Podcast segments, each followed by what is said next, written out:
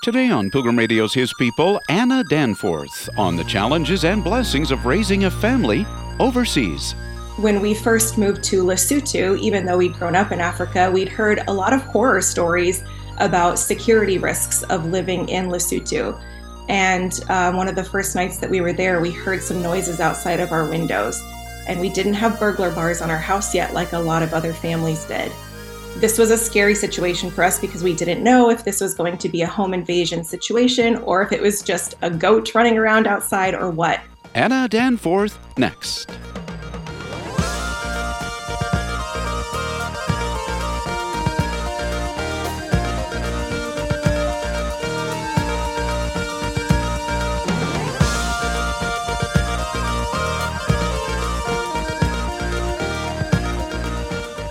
Families move overseas for a number of reasons missionary or military service, business, or just out of adventure.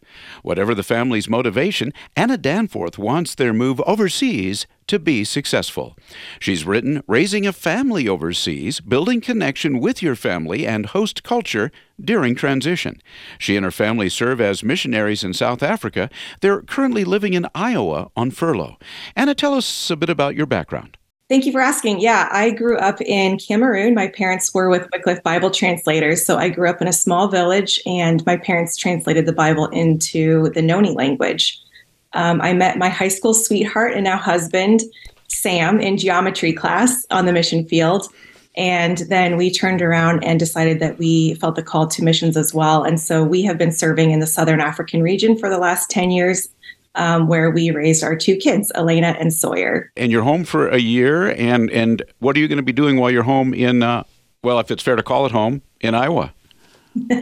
That's a great question. It is fair to call it home. Um, when I was growing up, we always came back on furlough to Iowa. So we are here uh, doing our fundraising. We're going around and reporting to the churches that support us and the individuals who send us overseas and are part of our ministry impact. So um, it is great to make those connections with them again um, and just to be loved on by them and refreshed by them. How many total years would you say you've you you have lived in Africa? Uh, 23. So 13 of my childhood years were in Cameroon, and then the last 10 years here have been between Lesotho and South Africa. Okay. Well, what prompted you to write uh, Raising a Family Overseas? I don't think I've seen a book like this before. Um, actually, even though I grew up overseas, um, I I really felt the call to help other families respond to the Matthew 28, go therefore and make disciples of all nations. Um, and a lot of families didn't know how to do that. We have a lot of the science on what it's like to go as a missionary and how third culture kids, which are kids who grew up overseas, are impacted by growing up overseas. But we were kind of missing this practical stuff on how do you actually do that? What does that actually look like? Um, what prompted me to write this book was actually the faces of the women and the men in my training course when we were about to head overseas. We did missional training, and I looked around at the faces of the parents of young families, and they had a lot of questions about how ministry overseas would impact their family life and their kids. And I remember being that parent too. Um, so the Lord has given me a passion to help families thrive overseas. That started when I was a teacher at the Africa orientation course in Cameroon. Um, and then that has just built over the years. And he's used different life experiences uh, between my own background and my husband's, who is also a third culture kid, to help equip parents um, who want to raise their kids well in an overseas context. And so we're talking about uh, what is commonly referred to as expats. Can you d- kind of define that for us?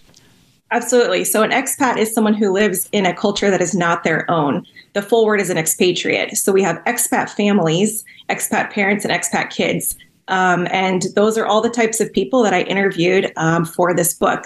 I had over 100 people who are living in 40 countries around the world who contributed to this book, and they would all be called expat families and their kids would be called third culture kids.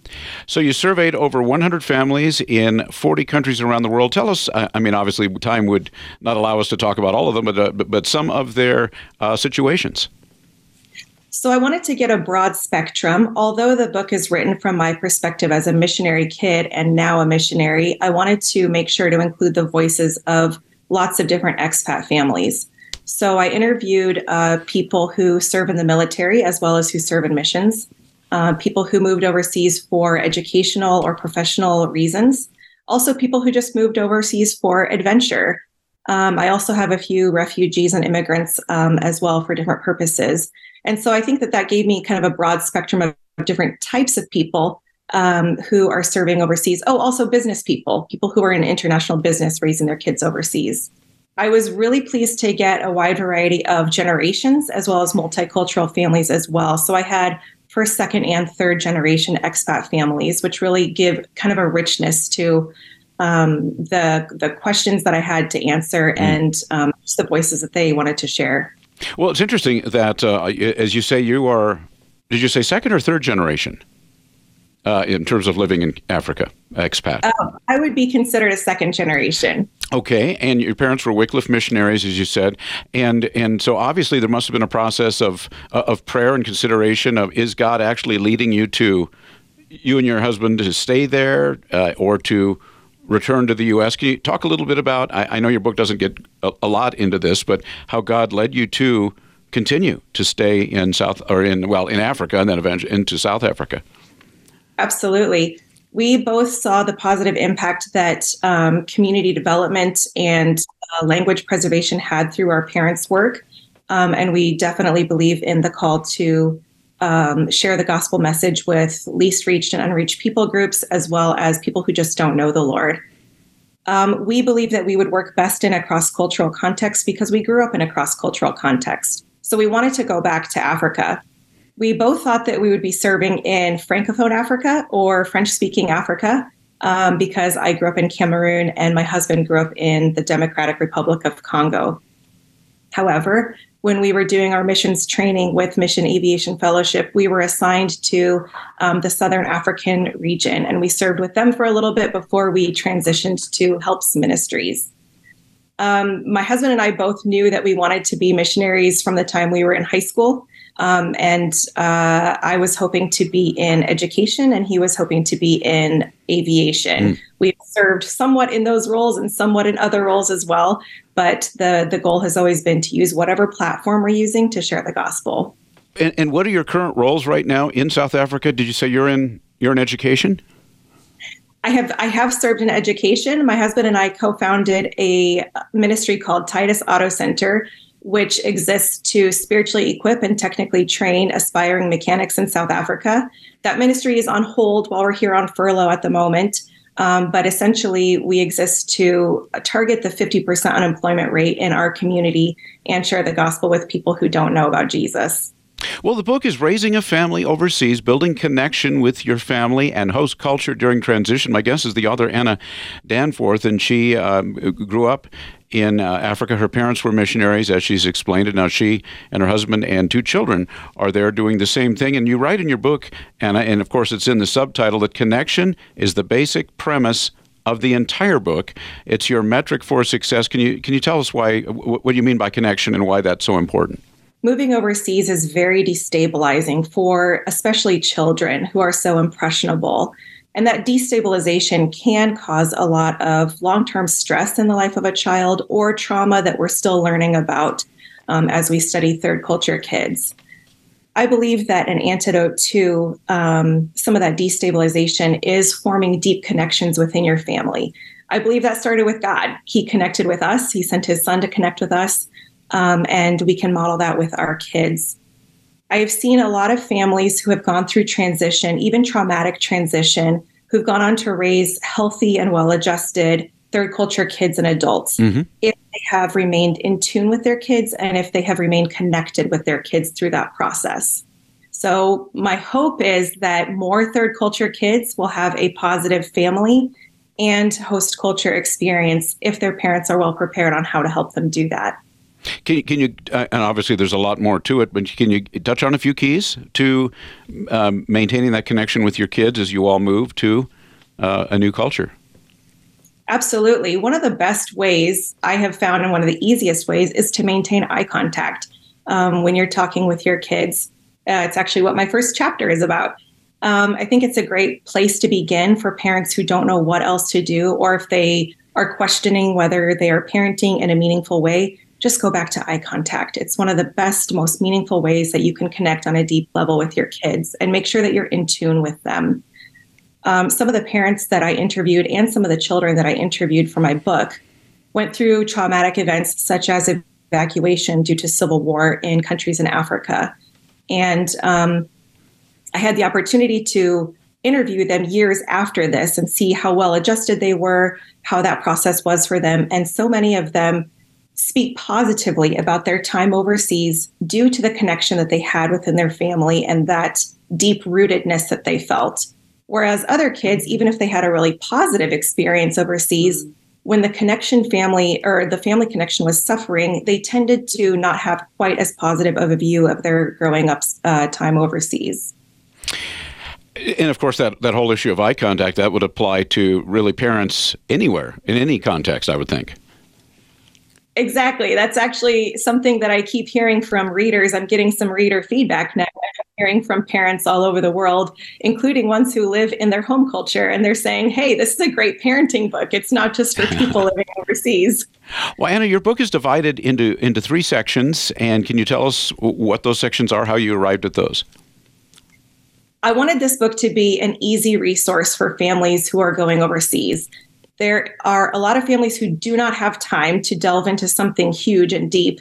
Um, and so this is a quick reference guide in a sense. I divided it into three sections. One is before you go, one is going, and then the third one is once you get there. So that way, if you are a week before you're going and you get this book, you don't need to read necessarily the previous chapters. You can hit right, uh, you can go right to that section that talks about actually traveling on the plane, how to handle layovers, how to handle movement in the plane, and so on. Or if you get this book well before you're going and you're a missionary who's fundraising, you can skim through the chapter that talks about how to handle awkward questions in a group setting at a church when you're trying to fundraise. These are all things that people want to know how to do. So it's set up for the reader talk about that. I, found that to be a particularly interesting uh, point uh, in your book. Uh, if you would talk about the uh, the fundraising aspect, especially as a missionary. Of course, if you're a business person overseas, that's that's not applicable. But as a missionary, it is. It, what, what would be an awkward uh, question, or one that maybe would be inappropriate? You might say. Sure. So uh, a lot of people mean well when they ask missionaries questions, and questions that missionaries can answer more privately or in a smaller group setting. Um, and then there are questions that uh, maybe shouldn't be answered. Any question that kind of invades the privacy, especially of your children, mm-hmm. I would caution parents to not answer. Just because you're a missionary and just because this church might send you doesn't mean you have to answer every question. But there are polite ways to handle that. So if you're at a church potluck and you're you've got 150 people in front of you and someone says, "How is your daughter's anxiety?" or "How is your son's, you know, whatever the case is." Mm-hmm say thank you so much for asking. All third culture kids experience um, experience this life overseas in different ways. We really appreciate how you pray for our family, and just keep it, you know, simple while being kind to whoever is asking the question, but not compromising um, the connection that you have with your kids. Fundraising is something that I feel passionately about because this book is about connection, and I believe that there are good and deep ways that we can connect with our donors without necessarily compromising the privacy of our kids who will go on to live their own lives that might have nothing to do with missions later on. And in terms of that uh, uh, piece, that first one about preparing to leave, uh, now, in some cases, I, th- I, think in terms of your family, you there was training provided, but in other cases, particularly for those in, in, business, maybe the training isn't isn't so much. But can you talk about the role of, of training and, and preparation before actually moving to uh, a host culture? Well, if training is offered through your organization, take it and take it seriously. Our training went through a, a lot of different things, including psychological uh, training, aptitude tests, uh, personality tests, all kinds of stuff. It took about a year and a half just to do the hmm. training, mm. safety training, all kinds of stuff. What was that? Security training. One of the ways that you can set your family up for success is to really take those those key training uh, concepts and apply them to your family. If you don't have access to training, that is a okay. You can read my book and you can read other books about going overseas that will set you set you up for success. One reason that I find the training so crucial is that um, you kind of really hit the grind, especially if there are psychological tests or aptitude tests uh, personality tests. They will help you learn how to work with a team that is multicultural. Um, it will also help you know how to handle conflict within your own marriage or how to raise a third culture kid whose needs are very different than your own. Um, these things I found very helpful. I also saw as a former teacher at the Africa orientation course um, that it was it, it, we kind of got the cream of the crop of people who had been vetted through um, some pretty rigorous training. So I think it plays a huge role. But for some families, um, they don't have access to that kind of thing. There are a lot of free resources out there online that they can look into. Well, this next uh, question, of course, is a, a huge area, and your book talks a lot about it. But that third issue of living in a new location, and you talk about going from scary to thriving. And just to give people a little bit of a a little bit of an insight, what would be scary in a new culture? everything. Okay. that's a that's a really good question because what scares you might not be what scares your husband, might not be what scares your kids. And likewise, what scares your kids might not be what scares you. And so you really need to be in tune with what um, is kind of triggering each other in your family so that you can kind of minister to each other um, kindly. So, um, when we first moved to Lesotho, even though we'd grown up in Africa, we'd heard a lot of horror stories about security risks of living in Lesotho. And um, one of the first nights that we were there, we heard some noises outside of our windows. And we didn't have burglar bars on our house yet, like a lot of other families did. This was a scary situation for us because we didn't know if this was going to be a home invasion situation or if it was just a goat running around outside or what. Looking back, I can handle a lot of noise outside my window now because I know what to expect. But when you have no idea what the noises are or what the looks are or what the different things are signaling, you don't know how to interpret whether or not mm-hmm. they're dangerous. So it takes time to settle into that and figure out what's scary and what's not. And then, in terms of just the, the culture, you always hear of cultural faux pas, whatever they may be. Uh, and, and is that a lot of that uh, taken care of in the training, or is it you kind of have to pick it up on the fly? That really depends on the mission organization that you're going with. Um, I know a lot of people, when they decide that they want to join the mission field, they want to get there as soon as possible, and they will intentionally seek out mission organizations that have the least amount of training so that they can short circuit that process. I definitely don't recommend that because when you get overseas, those first impressions make a huge difference on how well you integrate into the community and the types of relationships you're going to build. So, if you go through cross cultural training with your mission organization, you'll learn a lot of ways to uh, be more culturally sensitive so that you can have a longer lasting, deeper impact once you get there. Uh, and, and, you say uh, in your book, uh, Anna, your book is Raising a Family Overseas, to be careful of or to watch judgment toward your new country, that it might be easy to do that. Can you give an example of where such judgment might come into play? So everything is new. Um, and one thing that I encourage readers to do is to understand that everything exists for a reason. You might not understand that reason for the next 10 years. Mm-hmm. It might not be a good reason, and it might not be a good reason that serves the culture well. However, there is a reason. One story I tell in my book is of a young family who came out to Cameroon when I was teaching at the Africa orientation course and they had to go out and live with a family in a rural village for two weeks in their home and be hosted by them. At the end of that two weeks, the young dad came and talked to me. He asked me, um, Why do the people cook on these little kitchen fires in a kitchen where there's just a ton of smoke? Um, it is very uncomfortable. There's a lot of smoke. It's getting in your lungs, it's getting in your eyes. And he thought, Why don't they just build a chimney? Mm-hmm. From his limited cultural understanding, that made a lot of sense. So I said, well, everything exists for a reason, right? And I said, you know, up in the loft of that kitchen is where they dry all of their corn. And drying that corn is going to last them for the whole year. So they need to be using that smoke um, to dry their corn. Additionally, malaria is the number one killer in Cameroon at the time. And in those kitchens with all that smoke, there were no mosquitoes because of all the smoke. So it was a lifesaver for those families, even though the smoke was a bit inconvenient.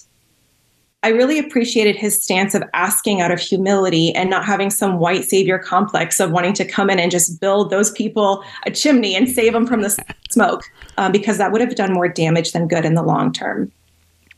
And your book, of course, is full of practical tips for families. You've been giving these throughout, uh, and, and of course, there's so many different countries of the world that you can live in potentially as a missionary or as a business person or military, and and sometimes they're moving from country to country every few years. But just in general, are there a few other uh, uh, broad practical tips you might you might give for those uh, those families? One of the sections that I've heard readers um, talk about the most is the one of scheduling your last few weeks in your home country. Um, and you may learn things in here, even if you've been overseas for many, many years, you may learn things in here that will help you transition even better.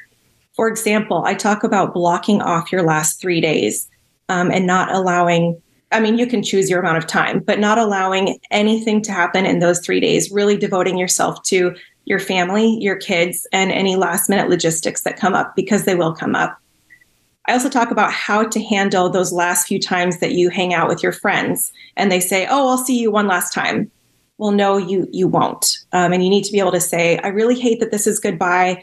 I've loved how you've been a part of my life, and I appreciate this about you." But to really create that closure, otherwise you will have people knocking on your door your last few days there and really robbing your attention from your kids who need it the most.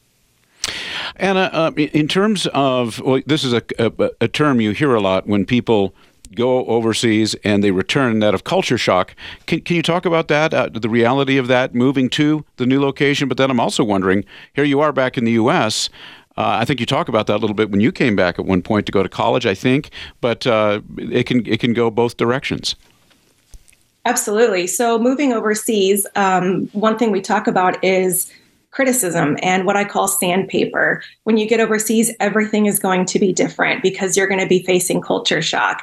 And it's often not the big, huge things or the big traumatic events that really wear us thin. It's really the sandpaper, it's the little things that rub in the same place over and over again in your life that begin to wear you thin. So, we talk about pitfalls of that and how to avoid criticism um, in the long run and how to deal with that and how to um, identify it in a spouse or in your kids, um, and then how to deal with that in an appropriate way. The reverse can happen too. Coming back to your home culture, you might have gotten used to some things overseas or some things that you really appreciate about the culture overseas, and you come back and you're kind of shocked by things that you didn't realize when you lived in your home culture. And that can be a hard adjustment. Um, so so we talk a lot about patience and we talk a lot about uh, really taking time to take things before the lord but then also having safe people that you can talk to who will walk through those things with you without judgment but who also really believe in your mission and in your call so that they can support you in that. So are, are you are, are your family uh, your husband and your kids are you all u.s citizens? We are all u.s citizens. My husband was born in congo but he is a u.s citizen and I only moved to Cameroon when I was seven. And, and so you used the phrase uh, earlier on, or we defined it that of third culture kid, which you certainly are, having grown up as a missionary yourself, and now your kids are third culture kids.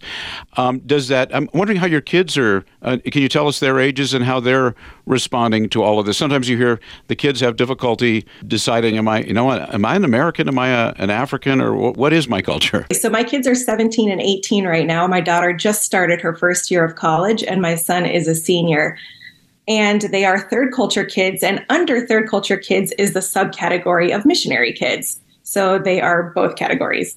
Um, and they went through their own phases of transitioning back here to the US. It was a little bit more difficult for my daughter because she really, really loved life in Africa. My son did too, um, but he just kind of floats between cultures a little bit easier.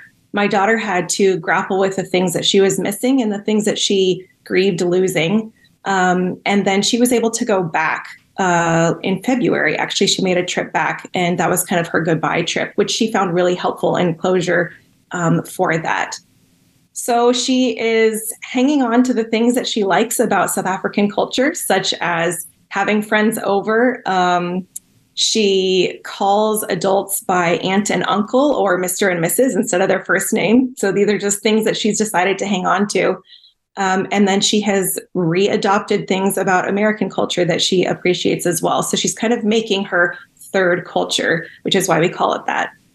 And I, I probably should have asked this before before now, but can you talk about the role of the Lord, your faith, and the local church in helping you and your family to adjust and thrive in in a new culture? I read an incredible book called The Mind of a Missionary by Dave Joannes recently, and it talks about how we really need to be propelled by our love for God and our adoration for God. That a love and a sense of urgency for the lost is not enough to keep us on the field. Field. Once you hit that suffering, once you hit things that rub you wrong, um, and you realize what you may be missing out on in your home culture, um, there needs to be something much, much deeper that is propelling you to stay overseas. Um, that doesn't mean that people who come back from the field don't have that love for the Lord, there are a lot of factors that that uh, play into a decision like that. But um, first and foremost, my husband and I each needed to have our own deep relationship with the Lord, and then to have a sense of urgency for the lost as well, um, and to really um, to be okay with the ways that our lives would be changed by following the Lord to a different culture. Um, so that is kind of where where we came from, and we prayed through that all along. We happen to have very supportive family on both sides: his parents, my parents, and our siblings. Um, and not everybody is able to have that. And so um, I know that other families will reach out to other safe people who can support them in that mission. But the Lord has um, taught us a lot about Himself over the years.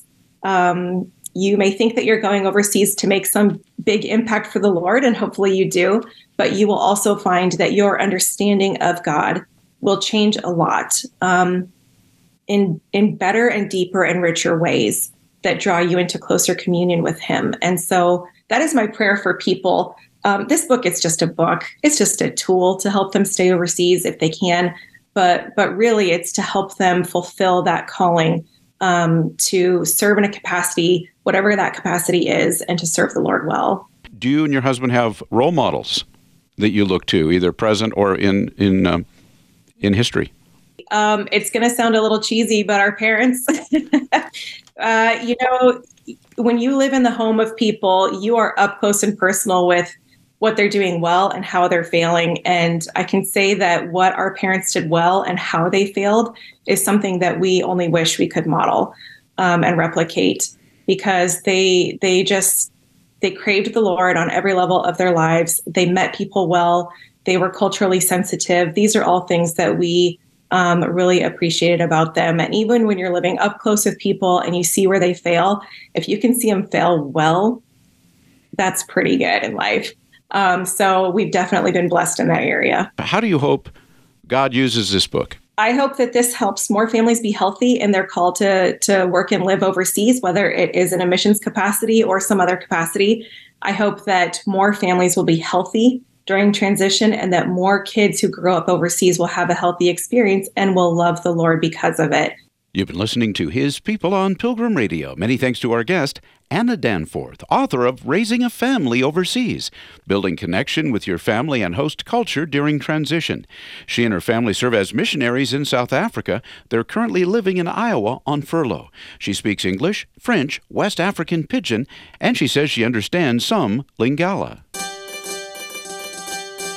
Coming up on tomorrow's program, it's Alistair Begg encouraging Christians to live countercultural lives by explaining one of Jesus' famous sermons. The real danger in it is that we see this as just a sort of form of moralism. If you'll do this, then maybe Jesus will let you into his kingdom. As opposed to what is actually being conveyed by Jesus.